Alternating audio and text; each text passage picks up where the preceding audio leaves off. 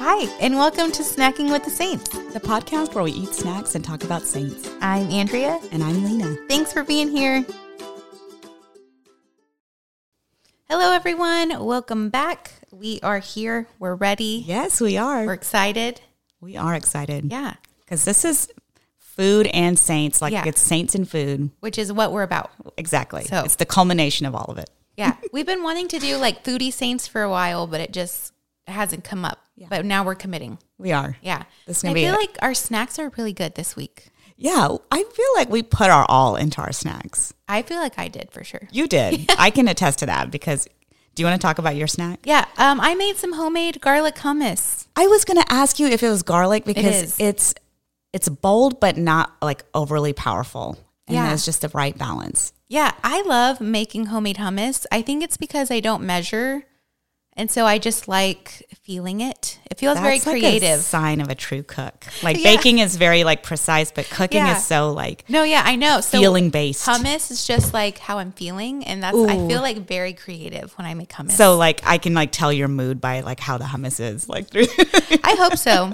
I feel like this one I really nailed it because it's just like um, chickpeas, yeah. tahini, oil, lemon, and What kind like, of oil do you use? I just have olive oil from Costco, but my dream It's is good. to somehow get olive oil from the Holy Land and make hummus with that. Because that's the good stuff. That there's like a definite difference. I've heard. If anyone wants to send me olive oil from the Holy Land, Do we have any listeners that are? I would appreciate that. Yeah, so I made hummus with just with pretzels. It was wonderful of because I'm not. I have to tell you, I'm not really a big hummus oh, fan. Oh, really? To be honest with you, yeah, and I think it's because I just have had like the refrigerated store bought hummus, Oh, and yeah. I'm like, oh, what's so special about it? But this, the texture of it is just way better. This one that you made, and the oil, I just feel like it's a, a good balance. Yeah, I of- got the balance right. Yes. Because when you're just adding and it's so few ingredients, the last hummus I made was very, very chunky. Like I didn't um, blend it enough. yeah, Or get enough oil in. So Oh, this gotcha. one's very smooth. So I was very proud how that one turned out. yeah, it was great, and it's very flavorful, and you have like converted me to like an Andrea hummus fan. Yay! I'm excited. Um, my snack is a little bit different. It is chicken. Complimentary. Yeah, I think it is complimentary. It's chicken salad with crackers, Yeah. and there are all types of chicken salad, which I came to find out. Yeah. But this one has celery and grapes, which some people are like not a fan of fruit in their chicken salad. Yeah. I'm not opposed. I am very heavily opposed to sweet tuna. Oh, I didn't even know that was a thing. Like apples or like pineapple and like a tuna salad. I'm opposed to that. No. I don't like Or that. raisins. No. There's really no need for raisins Yeah. in anything. No, I'm really opposed to that. But in chicken salad, I can like depending on yeah. What is your take on apples in chicken salad? Yeah, same. Like that, I'm fine with that. Like I prefer a sweeter chicken salad in, like like we said, like a sandwich. Yes. because there's like stuff to balance it out. On Right. crackers, I like something a little just more plain. More savory. Yeah. Yeah, more savory on crackers. I don't know Yeah. why that is because they're like both a carb. They're both buttery, but Yeah, buttery um, carb. I don't know. It's yeah. just a weird thing. Yeah, and we talked about it that for both of us, our favorite way to eat chicken salad is on a croissant. Yes, that's right? like the most. There's something about that meal that just feels refreshing. Yes, right? it's like refreshing and comfort food yeah, at the same it's time. light. I don't know. It's I light think- but filling. something about that meal. I think um, there is a place called Chicken Salad Chick we were talking about. Yeah. And one time we were on a family vacation in Florida and they had just like a little kiosk on the beach and they would just give you a tub of chicken salad and a tub of croissants so you could picnic. oh, that's Like cute. a walk up window. Yeah, I don't know. I good think that beach might, food, right? Yeah, I think that's why I just feel light when I eat. You I think feel about like the I'm beach on the experience? beach. Yeah. I don't know. and it's also like something your mom would make. I feel like it's like one of those Yes. things like easy, like to whip up, like you know, weeknight meal type thing. So Yeah, it's it also is. kind of comfort food in that sense. Yeah, too. whenever my mom entertains, like her go to will be like just like a tub, even from like Walmart or Chick fil A. Yeah. But then she'll go get like a good bread or croissants and just cut them up and like have sandwiches out. Yes, It's, the like, bread makes a difference. Yes. it always makes a difference. Yeah, I love chicken salad. Yeah, I do too, These and I love snacks. hummus now. Yeah. yeah. Very snacky snacks. And mine has, I mean, it's kind of a stretch, but mine has something to do with my saint. I don't know. Does yours have Absolutely anything? nothing. Okay, awesome. Other than I just wanted, I wanted to feel like I was cooking something Oh, nice. instead okay. of just like pulling something out that I Yes. have been eating, but I wanted to feel like I made something for you. Yes, and I appreciate that. And I almost came with a Clif Bar, so I'm really happy I upped my game. So because you came with homemade hummus, so that's awesome. I I'm appreciative. Thank Yeah. you. We said the theme, right? We said the theme already. Yes, the Okay. theme is Food saints. and saints. Yeah, food and saints. Well, Saints I kind of like food. I want to just make it as broad as possible and say food and saints Okay, because mine's pretty broad. okay, good. Yeah. Because mine's not a foodie necessarily, but has a lot to do with food. Yeah, which I feel like let's do a quick shout out because all of when we first thought food and saints, like we went to St. Lawrence, who was like the patron saint of chefs. Right. But like his story is literally that he was being martyred and they were grilling him over an open flame. Yes. And he said, Turn me over, I'm done on this side. Right. So he's a patron saint of chefs and comedians. Oh, and comedians? Yeah. I found that to be like very dark humor by the Catholic Church, but also kind of appreciated it. Yeah, it's very dark but very short. Right. So we thought St. Lawrence. Mine um, was going to be St. Honore, who was a Ooh. French uh, bishop. Okay. But his story is also very, I don't know, we say small in the lives Cut and dry, saints. just- But yeah. cut and dry. Like, I don't even think as a, I think literally his story is that just like one time a French peasant woman thought to ask his intercession and then like she had a great wheat harvest. so like even in his Mm. That's life, there yeah. wasn't a lot about him, but it was more like kind of in his death, like St. Yeah. Philomena. In his yeah, almost. in his saintliness. Yeah, so there's a French um, pastry called Saint Honore's, and they're like, like it's like a puff pastry after him, and Oh, he's the patron saint of bakers. He is? Yeah, but like his story is like that short. Just like Okay. you have, I would, look like people would ask him for help with their wheat crop. Yeah. I like that one we do shout outs. We're sh- doing shout outs to like other saints in heaven. Yeah. I thought you were going to like bring up a person, but No. that's, I mean, they are No, people, but, but like, they're like for me, they were. Well, that's where my brain went. Like, Yeah, they're the really classics. direct food Right. relation. But for the podcast, we wanted to do like a little bit more of a story yeah. than just like he'll help your wheat crop, you know. Yes. Um, and then I looked up a recipe for Saint Honore's because I was like, what if I do Saint Honore and then make Lena Saint Honore's? And it's too hard because Oh it's like. French pastry. yeah. level. Just anything French is going to be. Yeah. Maybe one day I could experiment, but just like I was immediately stressed We should, we should like do it together. And just that Oh, way, if we mess up, it's like, yeah, then it's like a fun thing. Yeah. It's still a joint experience, which is part of the joy of cooking. Right. Okay. That I'm de-stressed now. So there's no like pressure of performance by that. right. Okay. Yeah, for Yeah. sure. So that's kind of really directly food related. Yes. But in Ours the end, are- neither of yeah. us went that way. Yeah, we both like without talking about it with each Yeah. other, we both went in a different direction, and we haven't told each other our saints No, yet. We just yet. said it's like this is kind of a stretch. Yeah. I want to hear yours. You want me to I go feel like- first? yeah, I want to hear yours first. Is that okay? Yeah, for Because sure. I feel like you're making me curious about how far you stretched it. like it has nothing to do with food. Okay. No, it does. Um, okay, I've got a heavy hitter. Okay. I was kind of okay. Tell me. It's Saint Benedict. Yay. Saint Benedict of Nursia, um, but just really known as Saint Benedict. Yeah. Um, and he is the patron saint of Europe. Nice. Yeah, so big one um, of poisonings, which I'll get to in a little bit, and school children. And his Mm-hmm. Oh, feast didn't know the day, School children. yeah, and his feast day is July 11th. Um, but he's mostly widely known as the father of monasticism, and I'm going to go Mm-hmm. Yeah. through what that is and um, what his contributions are. But the reason I picked him for food is because in his rule of life, which I'll talk about what all that is, um, he has a rule on food and Mm-hmm. Oh, drink. And it is, I find that it is, while people think monasticism is very like Mm-hmm. um, strict and rigid, um, he's all about moderation in food. Mm-hmm. And normally when I come in here with my snack, it's like super indulgent. I bring like, you know, like this like chocolate, Mm. Chocolate croissant. I still dream about it. which is like wonderful and it's as good as a treat. But since we're doing saints and food, I felt like in this particular episode, we should look at our relationship with food. Mm, I I'm not know. ready. I'm not ready. I'm not ready either. But I felt the Lord was just pressing this on my heart of looking at our relationship with food and how that can sometimes be a reflection of our spirituality and where we're at in our spiritual state. And Saint Benedict, I feel, just kind of nails like that how we could look at food. And, and he does it in a very compassionate and loving way, but also a firm and authoritative way. And I think the combination of those is what makes it just kind of like a killer rule of life um, related to food. So that's Actually, why. this is exactly what I need. Oh, good. Okay, I think I'm it's not something ready, but I need it.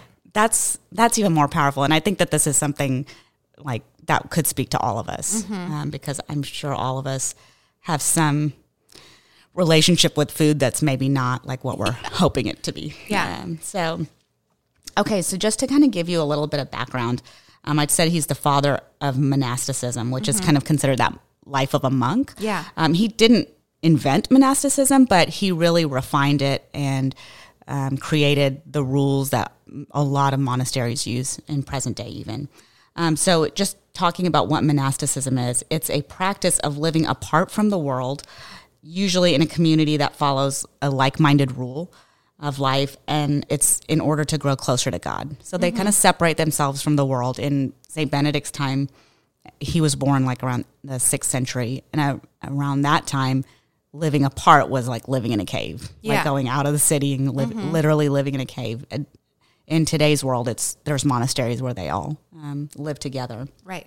and all all the monks of a particular monastery um, follow a rule of life, and so Benedictine monasteries have the rule like of Saint Benedict, and so a rule of life is basically like a handbook for daily living um, that includes advice for both practical life and spiritual life. So Saint Benedict's rule included like things like who should apologize first after an argument, Ooh, I need that. how many times a day you should pray, down to like what you should do with old underwear and like how to sleep with a knife, you know, because like back then they had like weapons and things. I need all those things. do you need to know that? Yeah. I mean, not anymore, but when I lived in Houston by myself, I slept with a knife in my bed. okay. Yeah. So it may still apply depending on Yeah. the demographic. And then how and when to eat. Yeah. And how and when to eat, which was what we'll look at in more detail. But his rule of life is very specific and it goes through a lot of different aspects of how to just create a practice of living. And so monks not only follow the spiritual rules of life, their rule of life encompasses every part of their day um, because spirituality is woven through all of it. And so here's here's my like here's my hot take. I feel Okay. like okay, people when they see monks and that living that monastic life, living that asceticism or living out, you know, in that I don't want to call it solitary life because they're in community, but Yeah. solitary from like The modern day culture, Yeah. right? Um, it's like they think, oh, they're like devoid of feeling, or they can't, they don't enjoy life at all. But my take is is that because of their discipline and like that their rule of life is firm, um, they've got that discipline down so well, and they've just kind of abandoned themselves to God. Like they enjoy life better than we do. Yeah. You know, like they have a their surrender to the Lord is gives them like the most freedom. And so in kind of like in our world, um like my hot take is like we live in a Costco world where like there's a lot of I excess. love Costco. I know. And see, this is the thing is like, I know I'm going to just offend everybody by saying Costco, but it's not really Costco. What I mean is like bulk and living in Yeah. excess instead of like Oh, living, sure. Mm-hmm. living off of our daily bread. Um, and the, um, in the rule of life, I'll talk about how there's a seller. He's like, um, basically like the steward of all the material goods Mm-hmm. of the monastery. And he's the one that like allots the amount of food for each person Interesting. but like a monk basically surrenders himself to that steward's um, discretion and their discernment of what they need and so Say, that sounds like a hard job. It is Standing in front of someone and their food. yeah, exactly well and it t- create like it requires an incredible amount of obedience by the monk Mm-hmm. and trust that he would trust what the steward decides for Mm-hmm. Yeah. him and so it's relational because it means that um, one person, the steward, has an incredible amount of responsibility to care for the person he's feeding, and the person who's being fed has to have an incredible amount of trust and obedience, humility, and surrender to say that that's that's what I'm given, and that's should that'll be enough. Um, so, you know, looking at that kind of um, zoomed out of like in the spiritual life, it's like really trusting. You know, our their relationship with food is really a microcosm for like what the spiritual life is, and trusting the Lord and the Lord's providence, and not kind of storehousing things if, and using that as security. And I think that's like one of the things that I struggle with is I notice like when I'm stressed, I will like stockpile food. Like it's like if oh, I'm Oh, yeah. leaving on a trip and I'm leaving the kids and Royce, I'm like, I need to cook for them. I need to leave like a week's worth of food. Or like if we're going somewhere maybe I just have like travel anxiety. but like if It's we're going some- anxiety inducing. it is, especially as a mom. Yeah. But if we're going somewhere, I'm like, do I have enough snacks for the kids? Do I have like everybody fed? And so there's definitely this maternal pull of making sure there's enough food. Um, that's kind of like one of my food issues that I, I struggle with. And so, you know, that idea of not living in the excess and having like extra just in case um, and trusting in the Lord. It's like doing it down to that little daily practice of like, okay, I don't need two bottles of this. I could just use one. And when it's done, I know we'll have enough to go and get the next one. Um, that kind of thing is like when I can do it, practice it on that micro level, then it makes like the stuff that's more abstract, like our spiritual life, easier to trust in the Lord. And so that's why I feel like his rule is so um, instrumental in that it's very clear and concise in how he lays out our like how, what the relationship with food is. Um, and then that practice makes it, and you have to practice that every day. th- You know, for them, they had two meals a day, but you have to practice that all the time. And so when you can practice it in a little way, can all the time, then when it comes to like a big step, it makes that easier. Um, so that was my hot take. So please Yeah. don't send me hate mail about Costco because I'm not against Costco at all. I just was using that as a metaphor. Um, okay. So his big thing about food is not like restriction, but moderation. Moderation. Yeah. Okay. And I'm a big fan of moderation because Mm-hmm. it's like not too much, not too little. And that's especially important in cooking Mm-hmm. and in baking too, is that, you know, if you have too much of something like a, too much salt, for instance, it's Mm, yeah. like, you know, overpowers it. It overpowers your senses. the whole meal. Yeah. It, like you cannot enjoy it, right? It's too Mm-hmm. overpowering. And if you have too little, it's like you're deprived of the full essence of like what it should be. Mm-hmm. So moderation is always that like I- and when I used to teach kids how to cook, I was like, it's not too much and not too little. You got to stay in the middle Mm-hmm. um, because kids want to put like you know a ton of chocolate chips and stuff. Oh, yeah, or- sure. But it all ch- it changes the dynamic, and so his rule of life is not really about deprivation or excess. It's just about finding what that moderation is, and there's flexibility within that rule because sometimes when we think of rules, we think of very rigid. You can't break a rule, Right. but he allows flexibility within the rule of like having discretion for different needs of the monks um, and different ages of the monks and all of that and so that's where that compassion comes in so that combination of compassion and moderation really makes it Yeah. like a fully fleshed out Yeah, um, I'll just interject. The rule, as Saint Benedict's using it, Yeah. comes from the Latin regula, oh nice which is where we get like ruler. okay Which, when you think about drawing a straight line, you use a ruler to kind of like guide it. Oh so okay. regula was also kind of used as kind of like more like a guidepost. When we hear like rule, we think like don't break it or else. yes But theirs was more like um like a guide, like a suggestion, yes kind of like the way that you use a ruler to draw things, like stay right on the ruler. Or like it uses it it's there to help you Yeah, like a measuring stick, like a help. yeah instead of like trying to restrict you Right. Um, I like that because that is very much the feel of how he writes. It's like it's um, like a handbook. Yes. you know, it's like here, here's things, and he gives a lot of um, leeway to the abbot, who's like the head of the monastery, Mm-hmm. um, to say like you know use this at your discretion, Mm-hmm. and so there's room for interpretation there. Um, so, just to kind of give you a little bit of background on Saint Benedict's life, um, before we kind of go into like the major parts of Yeah. the food. Um, he was born in 480 in in Italy, um, and he was born of a good family, and he was sent uh, by his parents to Roman schools, and at that time. Roman schools were really into teaching kids about rhetoric and how to use um, rhetoric and the art of eloquence and speaking to um, persuade others, and so that that would help them in their like political lives for Rome. And what Saint Benedict realized was like they were so focused on the style of rhetoric and not the content. So they didn't like the schooling didn't really care about the content. It was the way you said things so that you could convince that per, the other person or, or a group of people um, to believe what you're telling them. And so he just even as like a teenager, he was just like so like done with that idea, Yeah. even though he was eloquent and schooled in it. And so he was like, I'm out of here. Like, I don't want this. So that's when he decided to kind of go into the caves and into a life of like solitary prayer to be closer to God. And so he lived in a cave like for three years, and still in Italy. you don't say that anymore. He lived in a cave. yes. Which, as a semi introvert, I feel like, you know, caves are underrated. I feel like.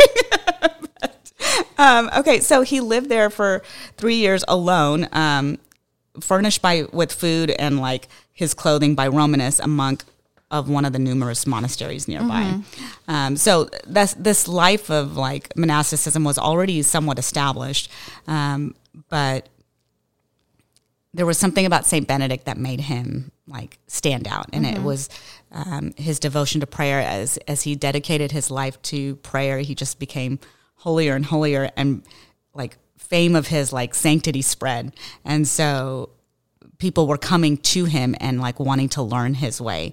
And so he became, he created a monastery and became, became abbot of one of those monasteries.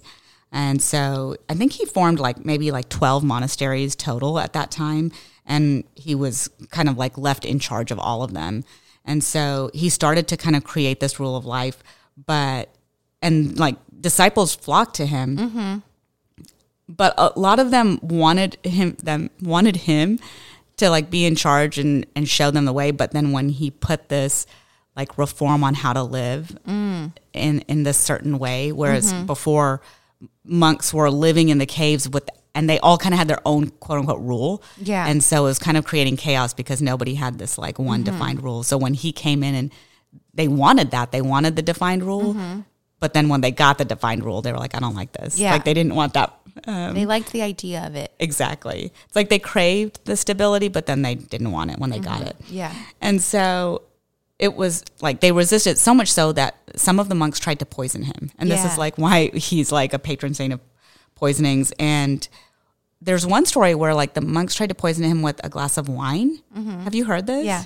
Oh my gosh. So he they tried to po- poison him with a glass of wine and Saint Benedict like blesses the wine like by doing the sign of the cross and the glass bursts mm-hmm. and so that's why he's uh, i'll talk about this a little bit later but he's also known for his like protection against evil mm-hmm. just because his, the, his, sign of the cross was so powerful to mm-hmm. just like ward off any kind of poison or any kind of evil but that was that was kind of like a illustration of how much people resisted yeah. this change this reform that he was putting in for uh, monastic life and so after, you know, getting or trying to be poisoned, he was like, okay, this is not where I need to be. And yeah. so he kind of fled there and went south um, and s- settled in a the summit of a hill above Cassino, which is like halfway between Rome and Naples.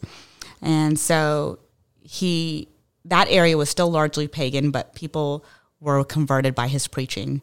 And his sister, who's also a saint, Saint Scholastica, yeah, um, came to live nearby at, as the head of a nunnery, and she died shortly before uh, Saint Benedict did, and um, so he died. Saint Benedict died in 542, um, and his feast day, kept by the monks, is March 21st, but by the church, it's celebrated on July 11th. And so Saint Benedict is just most widely known for this rule of life that he yeah. created. And it says Saint Benedict displayed a spirit of moderation. His monks are allowed clothes suited to the climate, sufficient food, um, with no specific fasting, specified fasting apart from the times observed by the Roman Church, and sufficient sleep, seven and a half to eight hours. The mm. working day is divided into three roughly equal portions: five to six hours of liturgical and other prayer, five hours of manual work, whether domestic, craft work, garden work, or field work, and four hours of reading the, of the scriptures and spiritual writings. This balance of prayer, work, and study is one of Benedict's legacies. Mm-hmm. And so he's, I think that kind of encapsulates that he had an equal balance of, you know, regular life of work and prayer and work, uh, work and prayer was kind of like their hallmark too. Yeah. And so he really just defined what life should look like, and none of it was um, super excessive, you know, f- as far as mm-hmm. religious life, and especially compared to some of the asceticisms and the some that were required of, um, or that were done by the other saints. And so. Um, I wanted to just look at that the rule of life that he does have, and it's it's like basically he has a several chapters, and each chapter is devoted to like a different part of life. And chapters 39 through 41 are about the rules of food and meal times. And so I wanted you to just hear, um, I wanted to look at 39 and 40 because that's the proper amount of food and proper amount of drink. Oh, Lord. Um, and rule 41 is just when to eat throughout the liturgical year. So um, it's just kind of talking to the monks about how that should be scheduled. But I just wanted you to hear it in his words in the English translation so that you could hear his firmness, but also his compassion mm-hmm. and his understanding. So, chapter 39 is about the proper amount of food. For the daily meals, whether at noon or in mid afternoon, they didn't have breakfast. They just started their meals at noon. Um, it is enough to believe to provide all tables with two kinds of cooked food because of individual weaknesses. So he's talking about different um, like even different food allergies. In this way, yeah, in this way, the person who may not be able to eat one kind of food may partake in the other. Two kinds of cooked food, therefore, should suffice for all the brothers, and if fruit or fresh vegetables are available, a third dish may also be added. So he's very generous in the way he's mm-hmm. allowing these portions to be. A generous pound of bread is enough for a day, whether only for one meal or for both dinner and supper. So they the monks had two meals a day, and so one was around noon and one was their dinner, and so he's saying that that could be allotted. No, all you can eat breadsticks. Yeah, it's not Olive Garden here, yeah. um, which is the moderation. And in the latter case, the cellarer, which is the steward, will set aside one third of this pound and give it to the brothers at supper. Should it happen that work is heavier than usual, the abbot may decide, and he will have the authority to grant something additional, provided that it's appropriate. Um, so he's looking at how much work they do throughout the day, mm-hmm. and if mm-hmm. they're working harder, the abbot can give them mm-hmm. more. So there's a lot of leeway here and a lot of discretion allowed. And he says, and that above all, overindulgence is avoided, lest mm. a monk experience indigestion, which I feel like that's the part that kind of hones in for, I know for me, yeah, that would probably. Yeah, I have bad indigestion. um, okay, so it says, for nothing is so inconsistent with the life of any Christian as overindulgence. No. And I was like, oh, that just sums it up. Like that's like where, you know, you'll see when you have an issue with the spiritual life, it infiltrates all the areas of your mm-hmm. other parts of your life. And so mm-hmm. sometimes looking at the day to day and where we're doing that just helps hone in on what that looks mm-hmm. like. And so um, for him to say that, that nothing so inconsistent with the life of Christian is overindulgence, I just felt like just was spot on. And he says, Our Lord says, Take care that your hearts are not weighed down with overindulgence. Luke chapter 21, verse 34. And the last part, young boys should not receive the same amount as their elders, but less, mm. since in all matters, frugality is the rule. So, kind of less is more here. And let everyone except the sick who are very weak abstain entirely from eating the meat of four-footed animals. Just so they were vegans. well, they oh, chicken. Chicken, chicken and fish, oh, which that's why I got you chicken salad with oh. the fruits and vegetables because that's kind of like what they and bread. Yes, yeah. and you know bread as crackers, but like that's kind of the food, uh, not chicken salad, but like yeah. those are the types of um, mm-hmm. food products that they would eat, and so obviously they so very light. Yeah, except yeah. for the indigestion piece. Mm-hmm. Um, and I think that some of that has been maybe modern day. I'm yeah. sure they're allowed to eat beef and stuff now. Probably. Um, but that was kind of back in their day. And so that was his take on food, which I, which is like the bulk of what I wanted us to look at is just that relationship with food and not to have the overindulgence yet. And he stresses that so clearly Yet he offers two different kinds of cooked foods. If there's fresh fruit and vegetables, he wants to partake in that. He wants uh, them to have a pound of bread a day, like a generous helping of that. Mm-hmm. And then if you work more, you should have more. If you weigh less, like if you're younger, you should have less. And so it's very, he's looking at the whole person mm-hmm. and not, mm-hmm. it's like not, here's a diet and this is what you have to stick to. Mm-hmm. It's discretion. And that's yeah. so much more. Um, based in just like a balanced spirit. Mm-hmm. And so I think that that's what made him so wise in creating this rule and why it's lasted, you know, mm. for centuries and why yeah. it still continued to be looked at the way it does. And so I feel like if we can look at that in our relationship with food, that just we would see fruits of it in other parts of our life as mm-hmm. well. And so he also talks about um, the proper amount of drink, which this is kind of mm-hmm. entertaining for me because I think the rule was like that monks weren't supposed to have wine. But mm-hmm. during this period of time in history, the monks complained so much about not having wine that he was like, okay, fine, like let's like work around this and figure it out. So he wasn't like a dictator in his rule. Like he really mm-hmm. heard the monks and was like, okay, you're going to complain about it. And like, this is, let's find a solution here. So he says, everyone has, for chapter 40, the proper amount of drink, everyone has his own gift from God, one this and the other. It is therefore with some uneasiness that we specify the amount of food and drink for others. However, with due regard for the infirmities of the sick, we believe that half a bottle of wine a day is sufficient for each. so, you know, I mean, you have to look at the time period as well. Um, but to those whom God gives the strength to abstain, must know that they will earn their own reward. So I thought that was cool. Is like, okay, if you really have to have wine, here's how much you can have. But if you abstain, you'll have an, a different reward in mm-hmm. heaven. And he talks about like the superior can determine based on the local conditions what's mm-hmm. enough. But he says he must, in any case, take great care lest excess or drunkenness creep in. Mm-hmm. We read that monks should not drink wine at all, but since the monks of our day cannot be convinced of this, let us least agree to drink moderately and not to the point of excess. Yeah. For wine makes even wise men go astray. And I thought that that was just really a. Um, a very fatherly way of looking at it. You know, it's Yeah. like I know what your weaknesses are. I know what you're um, able to withstand. So instead of making you grumble all the time, which uh, complaining and grumbling was kind of like one of these things that he was like, we do not do that um, as part of our humility, and that was one of the bases of his spirituality. So to avoid that, he was like, let's bring it in a little Yeah. bit to what you can withstand.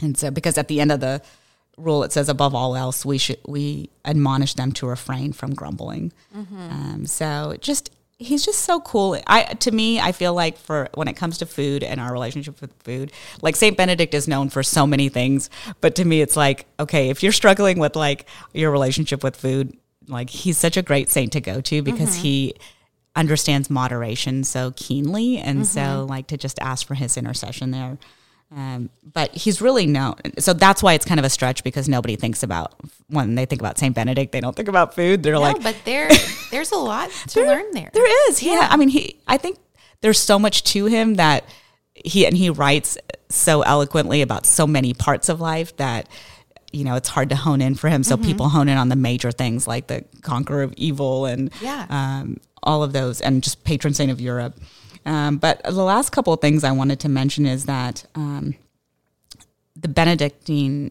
like monks are known for their hospitality Yeah. that's like their quote unquote charism. And so um, it's because they have this deeply rooted belief instituted by St. Benedict that all guests who arrive be received like Christ. And when we talk about food, um, hospitality comes kind of hand in hand with that because when we share a meal with other people or we invite people into our home to have dinner, hospitality and is a key part of like inviting them in and, and the point of breaking bread together. So not mm-hmm. just like what we're eating, but how we're eating Yeah. and how you treat your guests. And that it, St. Benedict was so much about seeing Christ in the other person, even when they were cranky and all of those things that mm. it was more our response to that sheds more light on who we are than what they're struggling with. Dang it. I know so much truth, so much truth. So he just understood hospitality, which I think takes food to that like higher Yeah. level of what why why the Eucharist is so important, why breaking bread, why mm-hmm. the table and the altar are so a part of our faith is because Yeah. Um, we see that who we break bread with and who Jesus broke bread with was mm-hmm. not like that we see Christ in every person. Yeah. And we treat them like that. And so you can actually go to a Benedictine monastery and stay with them. have. Have you really? Yeah, in college we did a pilgrimage to Ireland. um, Oh, nice. And so we stayed in a Benedictine monastery that was a boys' school during the school year. Oh, So very cool. summer. Yeah. Okay, So, so what was their hospitality like? um, I mean, mostly. So I think they use their hospitality as also a way to get income for Okay, their monastery. sure, yeah. So that was something like really common. Yeah, Like it's just a general practice. General practice. So they really just kind of um, welcomed you, but then like you, it was I don't want to say like staying at an air. It was kind of like here's the keys to our castle, literally. That's sweet. now, do they? It was a literal castle. do you just when you stay there? Do you partake in their daily life? Uh, they yeah, we could if you wanted to. So some people woke up early for the prayers with them. I did not. Yeah, you're like this is my vacation. Yeah. Well, also like the jet lag, but some Oh, yeah. people did, and we did Yeah. do um, daily mass with them. Oh, very cool. Uh, but it was a pilgrimage, so we went to some holy sites when we were on site. We did, Yeah. but really like, um, and they showed us around. Like they did different tours during the day. So okay, that's cool. one like one day you could go learn about the history of the castle. Oh, one day you could like go walk through the gardens, and they just pointed out all the different stuff that they had planted on the grounds. yeah. Um, I think one day there was a tour of like just who was buried at their cemetery Oh, cool. because it was like an old cemetery. Yeah. Yeah, it was so you awesome. got, you kind of used it more of like a place to stay, but you were out most of the day. Yeah, and would so come back as kind like of a they refuge. were hosting us. yes. So Yeah. it was kind of like almost like an Airbnb experience. Yeah. Where they were just like, here's our house. But isn't there also yeah, like you can just make Yeah. it make it your home. Isn't there some or do some people stay like to kind of immerse themselves in like the Benedictine life? Yeah, you can. And I know like just like um, I haven't done it, but I knew a lot of people like in college and like when I worked at a college Yeah. at UD, um, there's these orders that have a hospitality charism. Mm-hmm. Like if you're like a young student, you can like say like, "Hey, I want to come and like live with you guys in Italy." Yeah. and like work with you guys. That's what I was also like on the weekend. hearing. I'm gonna go like sightsee. yeah. and they'll just like put you Kind of have the best of both. Yeah. Yeah. And I I've known there's which people kind of what we did. We came in and they fed us and we sight. You know, they That's were around. beautiful. Yeah. I know that there's, I want to say there's a place in New Mexico um, that is like a Benedictine monastery where you can just like go almost like on retreat. Yeah. And so you lit, like basically live with them for eight days and you're just, um, follow their way of life and they just like take you in as one of their own. Mm-hmm. I want to do that. I know that sounds so that cool. kind of retreat. Yeah, right. And so you pray and work, and it's just you eat together. And um, Saint Benedict was very much about communal life, Mm-hmm. and that no voice was like louder than the other, and except for like the authority, like the abbot or the steward. But um, there was such a shared way of life, and that that was really Christian living. And so, um, just a good reminder of the need for community. Um, just a last bit on Saint Benedict.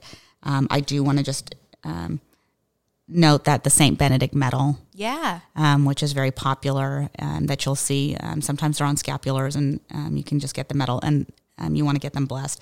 But they're known for like protection of the home, and so you can get a blessed medal and put in your home. Um, some people put them like on the windowsill or like entrances of the doors, um, like at the top of the door. But it's just more of it's not the physical um, medal itself, but it's the the blessing that comes with it, Right. Um, and the intercession of Saint Benedict that he would just kind of um, be a protection for the house against Mm-hmm. evil in any way. And so, if you feel like that's something that's helpful, um, I'm a big proponent for Saint Benedict and Yeah. his intercession in that way. And so, and especially with kids having a physical, tangible thing that they could see Mm-hmm. to say like, oh, Saint Benedict's like helping to protect us. I think is really sweet too. So, just a um, plug for Saint Benedict medals. Yeah. You know, he is Luis's uh, friend saint. Saint Benedict is. He is. Yeah, because after he went on like a retreat and had a big like reversion moment. Oh, nice. And afterwards, people kept giving him Saint Benedict medals randomly. like Saint Benedict was coming to him. Yeah, and Oh, he's that's still cool. like I don't know if he would say he has a devotion to him, but Yeah. he's still like that. He knows that that is like a special thing for him Yeah, I love because they were just all the time randomly getting Saint Benedict medals. That's cool. Yeah, so he's like, I got you in Yeah. heaven. He's like, I'm watching out for you. Oh, I love Luis. Yeah, that. so we love Saint Benedict here. yes, Saint Benedict, pray for us. So my saint worked a little bit as a cook. Oh, nice. So that's was my food okay. Food connection, connection. is cooked. That's really Okay. it. Just that she was a cook. Yeah. Saint Faustina. Oh, I The love Saint Saint Faustina. Faustina. Yeah. And we have our Divine Mercy on the table. yes. It's usually on a shelf, but we're redecorating, so it's on the no. table. Everybody needs a Divine Mercy picture in True. their house. It's truly, yeah. We have For two. real. That one's my grandmother's. oh, that's beautiful. Yeah, after she passed, I took it. So, Oh, I love Yeah. that. um, okay, Saint Faustina. I do want to say, her life is so deeply intertw- intertwined with the Divine Mercy that Yeah. I'm kind of doing more of a flyover of her life Okay. and less about the Divine Mercy, just because it's like That's its own episode Oh. in itself. like a series. Yeah, yeah. for sure. So more just like an overview of her life. And then I want to shout out when me and Greg thought we were going to do a cooking show together. Wait, what? That was the snack part. We were going to like, Oh, it was going to be a cooking show? it was going to be like kind of, yeah, cooking. So he brought pierogies and did St. Faustina Oh, for nice. our first attempt. yeah. Now, did he cook it like No, they were frozen. so shout out. Um, so that's, he's why I knew she was a cook because we had, That's so he cool. told me about her life. Yeah. Um, but So a callback to the yeah, original. callback. This is a callback to our roots. Okay. So, Sister Faustina, she was born in 1905 in Głogowiec, Poland. Also, if anyone's Polish and listening, I apologize deeply because I re- realized doing this Polish is a hard language. It is a hard language to So I so many apologies.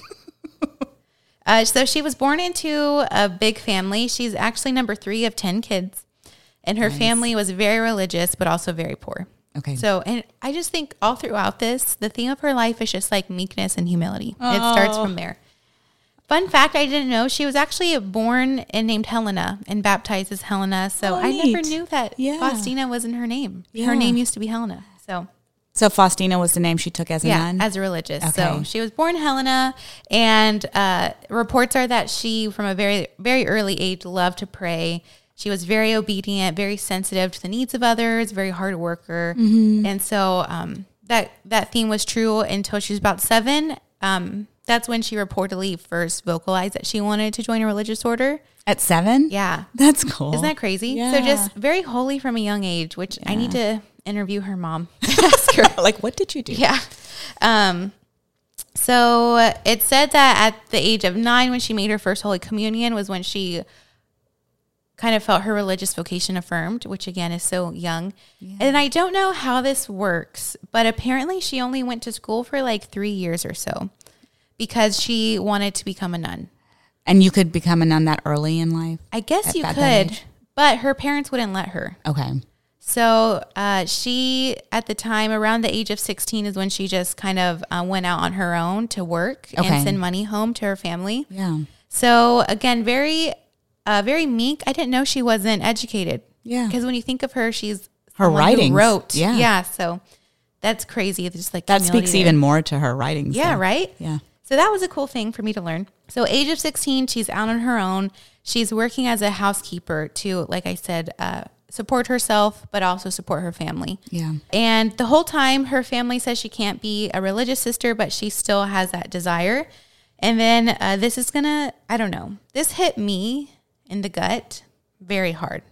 Tell me how it hits you. Okay. But at the age of 18, she's out at a, a dance in a park with one of her sisters. Um, and at this point, she still wants to be a nun. Her parents won't let her. They say you have to work and send money home. Yeah. She's at this party and she has a vision of Jesus suffering and his passion. And he says to her, Get ready. You're going to cry. How long will I put up with you? And how long will you keep putting me off? Oh. like Jesus sugarcoat it a bit is how I felt. that I would need Jesus to Drop not- the hammer. on- Yeah. like tell us how you really feel, Jesus. Dang. And like she's at a party. Like Exactly. so when I read that I don't think we should question Jesus' timing or his approach. It's just that's like hits you right in the heart. Hopefully Jesus knows us all so well that uh he wouldn't talk to me that way because I think I would just cry forever. well, what was her response? she like the next day left and got on a train to Warsaw to go find a convent. So like he knew like the true desire of her heart, Right. And like she was so displaced from it that he Yeah. was like, get back to like Yeah, what I've, literally like, the next day without Oh, her that's so parents' approval or permission. Okay. I'm I'm back on board with what Jesus said because I feel like he really like My it was like- feelings were really hurt when I read that. Okay, but think about it though. Like he knew what she really wanted. Yeah. And he was like pointing her back to her first love. Okay, that it's all right then, I guess. I think the part like, how long will I have to put up with you? I would be like, forever, Jesus. Okay, this is how I am. That's how what I would say, and then I would just like, stay. knew what you were I would just stay put and cry, which he knows that about me. So he may have worded it differently for you. Yeah, I just felt like I imagined Jesus really tired of me. That's anyway. Anyway, but for Saint Faustina, it worked. The next day, she's on a train to Warsaw.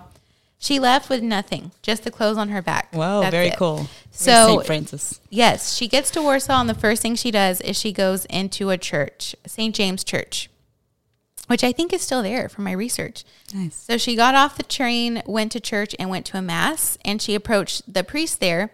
I'm not going to attempt his name, just a Polish priest, and kind of said, "Hey, I'm here. I want to be a sister. Wait, I, do I do?" I really want to know the name of the I'm just kidding.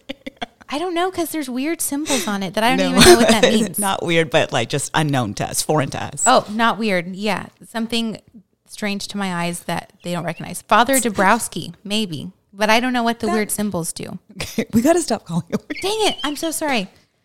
Unknown, unknown symbols. Um, so he was a good. He recommended a woman that he knew who was local, and he like had a connection with her and said, "Hey, I know you can stay here, and Oh, while you look for a convent." So just like transitioned her. Right, yeah. Yeah, that's awesome. So Saint Faustina went to several convents in Warsaw, but everyone turned her down. And one Why? of them, well, one of them said, "We don't accept maids here." Rude. Yes. So I think just like her poverty was really evident, Oh. and so they wouldn't take her. and Maybe her lack of education, all those things, they wouldn't take But her. But isn't in. poverty like one of the? Yes. But maybe that at that time it wasn't as. I don't know because this is just in the 1900s, but I, I know like we know there's a history of convents having like accepting a dowry. Remember? Yeah. Right. Right. So they Some of that might they were been. turning her down.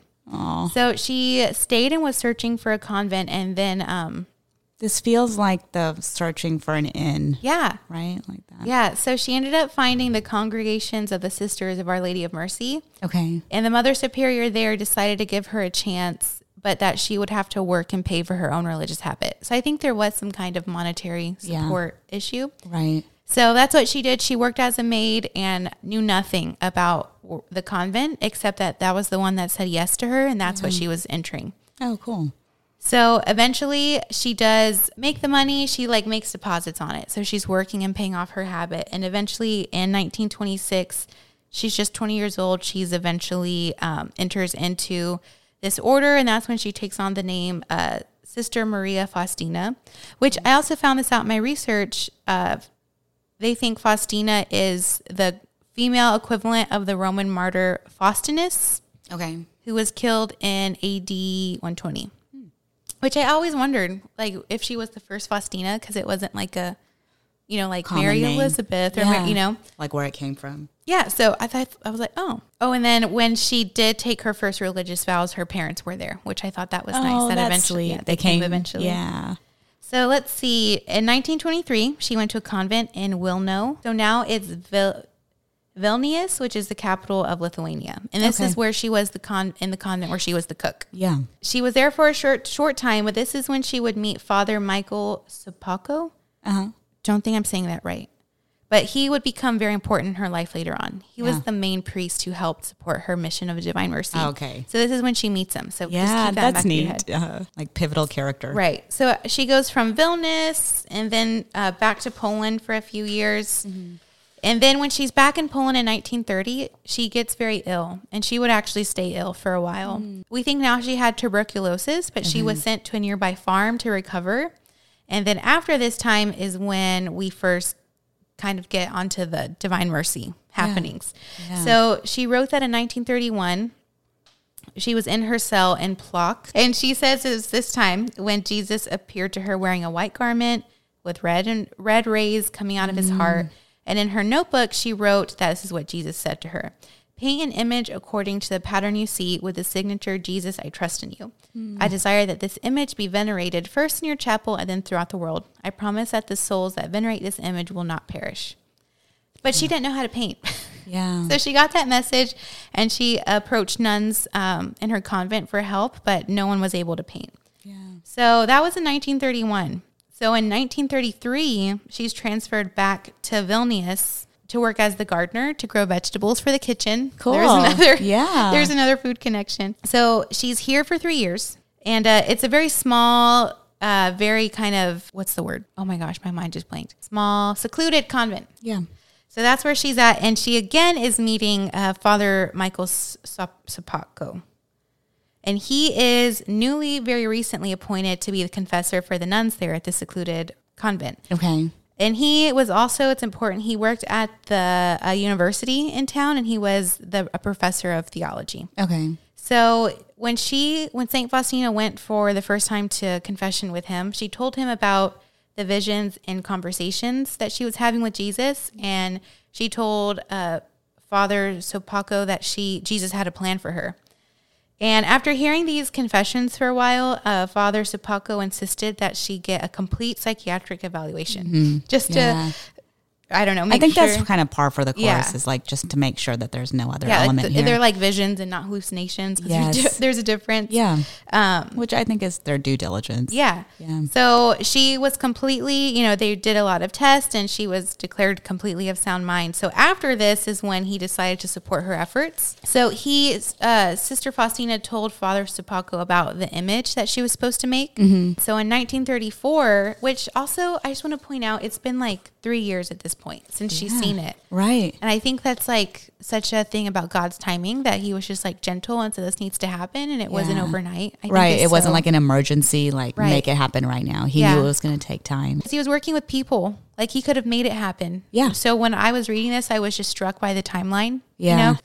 I don't remember really growing up without an image of the Divine Mercy around. So you just think it's something that was just So prevalent now. so prevalent, but Yeah. that it took a while for it to even happen was crazy to me. Um, anyway, she so father um, introduced her to an artist at the university, a professor in art at the university. Uh, I do I do want to shout out the artist because I think he's pretty well known. Yeah. Which I guess I could have looked up how to say his name. It's Eugene Kazi Murawski, and he was a professor at the university. Uh, her con- her confessor obviously knew him because they were coworkers. So I thought that was an interesting like how he had a connection. yeah. So, June 1934, the image is painted, and she's kind of, you know, giving him direction on what it should look like. And it's totally based off of her mind's image of Jesus, the one that she saw. Uh, St. Faustina writes in her diary that on Good Friday in 1935, Jesus told her that he wanted the Divine Mercy image that she had painted to be publicly honored. So, a week later, I love how just casually it's like Jesus just drops by and is like, I'm going to tell you a message. Like that's how her spiritual life is, is that Yeah. he's so connected to her and so in communion with her. Yeah, and then so uh, just a week later, uh, Father Sopoćko delivered his first sermon on the Divine Mercy, and then Sister Faustina was there. At that mass, the image was displayed, and that would have been the second Sunday of Easter. In September 1935 is when uh, Sister Faustina wrote of a vision about the chaplet of the Divine Mercy, and so at this time she's trying to, you know, write the chaplet, and she wrote that purpose of the Divine Mercy was these three things uh, to obtain mercy, to trust in Christ's mercy, and to show mercy to others. Which I liked learning that because I knew about like to get mercy and to trust in mercy, but I didn't know like the part that were of showing mercy to others. Oh yeah. Yeah. Yeah. Like it's a fruit of it. Yeah. Yeah. Okay. So I liked that. I thought that was cool. Yeah. Um, so in 1935, after she, you know, got the image out there, she's writing about the chaplet. At this time, she also starts petitioning to make a new contemplative order on uh, the Divine Mercy, completely devoted to the Divine Mercy. So, and she, so that's what her goal is. She's trying to start that. Um, in 1936 is when she is starting to get all of that um, in order. And then I liked this this quote when she's starting to start her new order. She said that Jesus told her, my daughter, do whatever it is within your power to spread devotion to my divine mercy. I will make up for what you lack. Oh, that's beautiful. Yeah. So I thought this was interesting timing. It's 1936, and she's putting all her energies towards keeping her diary and starting her new order. Yeah. This is also again when she becomes ill again with her tuberculosis. Okay. So at this time, time she's moved to a hospital in Krakow. And uh, all she's really doing at this time in her life is just praying the chaplet and praying for the conversion of sinners Yeah. and keeping her diary again. Um, and that's what she did for the last two years of her life. That's pretty much it. So in 1937, uh, she had a vision that there would be a feast of the Divine Mercy eventually, and it would be celebrated in her local chapel. And she saw large crowds attending, and that um, the same celebration would be held in Rome and attended by the Pope. So she had that vision. Uh, then in 1937 uh, is when the first holy cards, the Divine Mercy, were printed. So I thought that was interesting too, because I have Divine Mercy cards everywhere. You know, so yeah. 1937 and when she's sick is when they're first printed. This is also when in August of this time when um, Jesus gives a message that he wants a novena for the Divine Mercy. So her and Father Sopoćko start writing that. Yeah. And then, um, so that this whole time they're just with Father Sopoćko, they're just getting the message of Divine Mercy out there. He's preaching on it, and they're making pamphlets that have the chaplet and the novena and the image on it, which I feel like, I don't know. Tell me if you know this, but isn't there like a red pamphlet that has the picture of Divine Mercy on it that has like the novena and chaplet in it?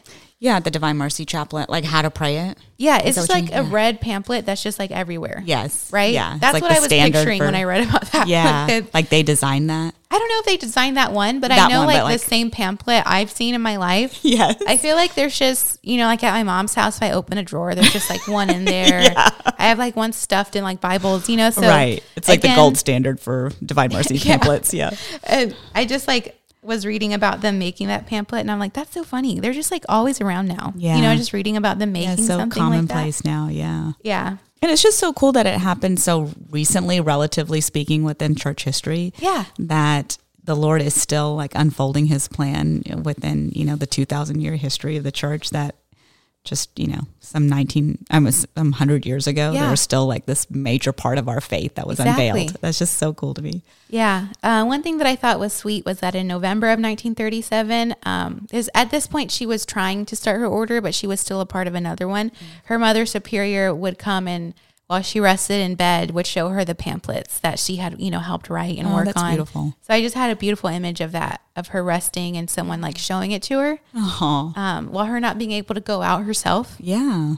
Towards the end of 1937, she's still getting sicker and sicker, but she is having her visions intensified. Okay. Um, so Father Sopoćko said as he would go visit her, she was really looking forward to the end of her life because the sicker she got, the more intimately connected she became with Jesus. Oh, there's so much symbolism there, Yeah. like through the suffering. Yeah. Yeah. That's Um, awesome. I think at one point she had been back in the convent, but now she's back in the hospital in April of 1938. And one, so she stayed in there in the hospital from April all the way to September.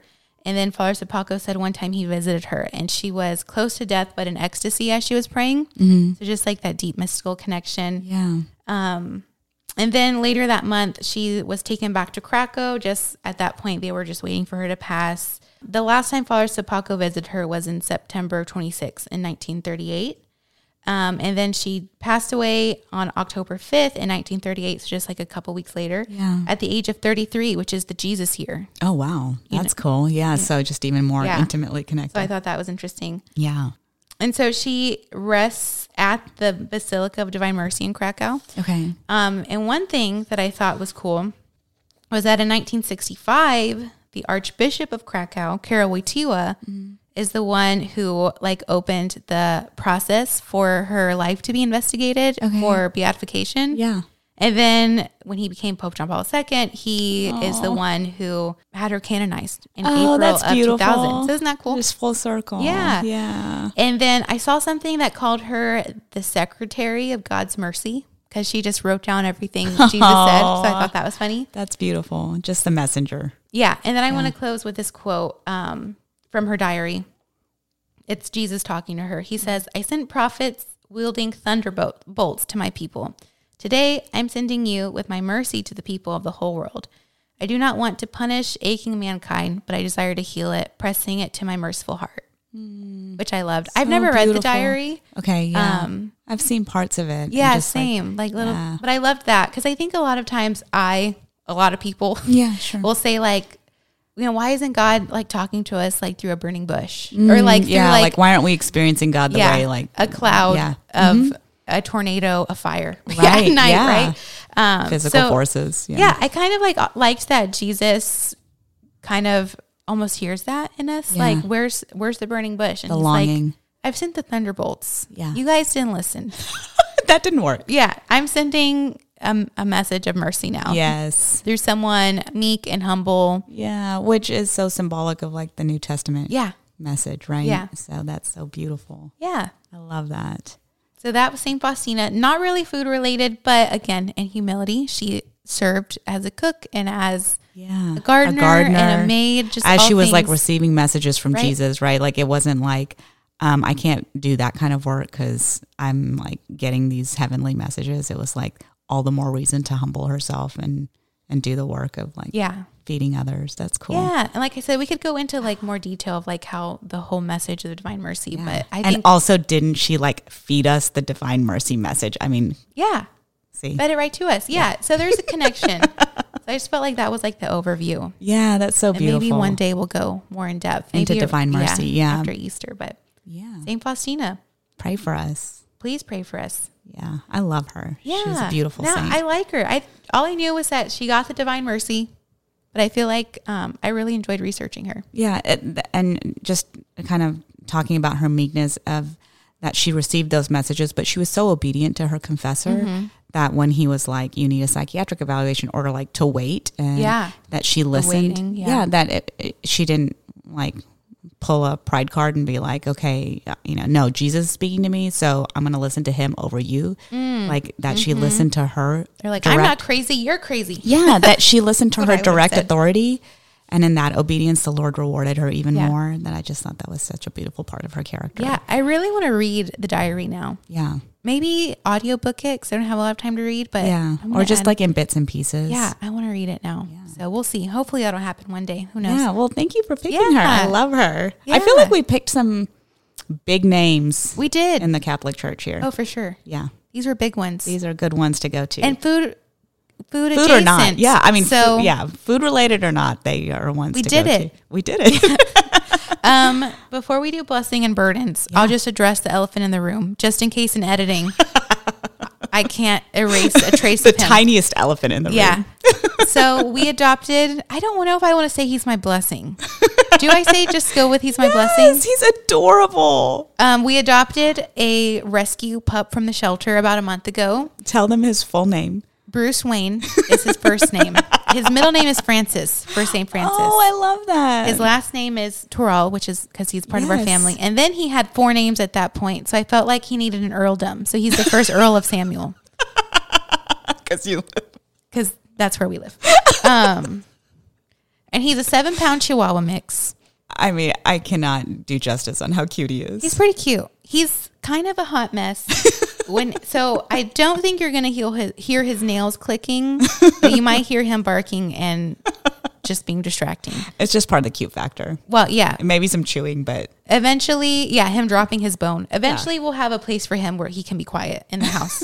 but I guess I'll make him my blessing. I think, yeah, no, we love him. He's he's great. He's a hot mess express for sure. He's an element of chaos in our lives. but needed. Yeah. just sometimes you So need that. So he's he'll be my mess. blessing. Um, I think my burden this week is not.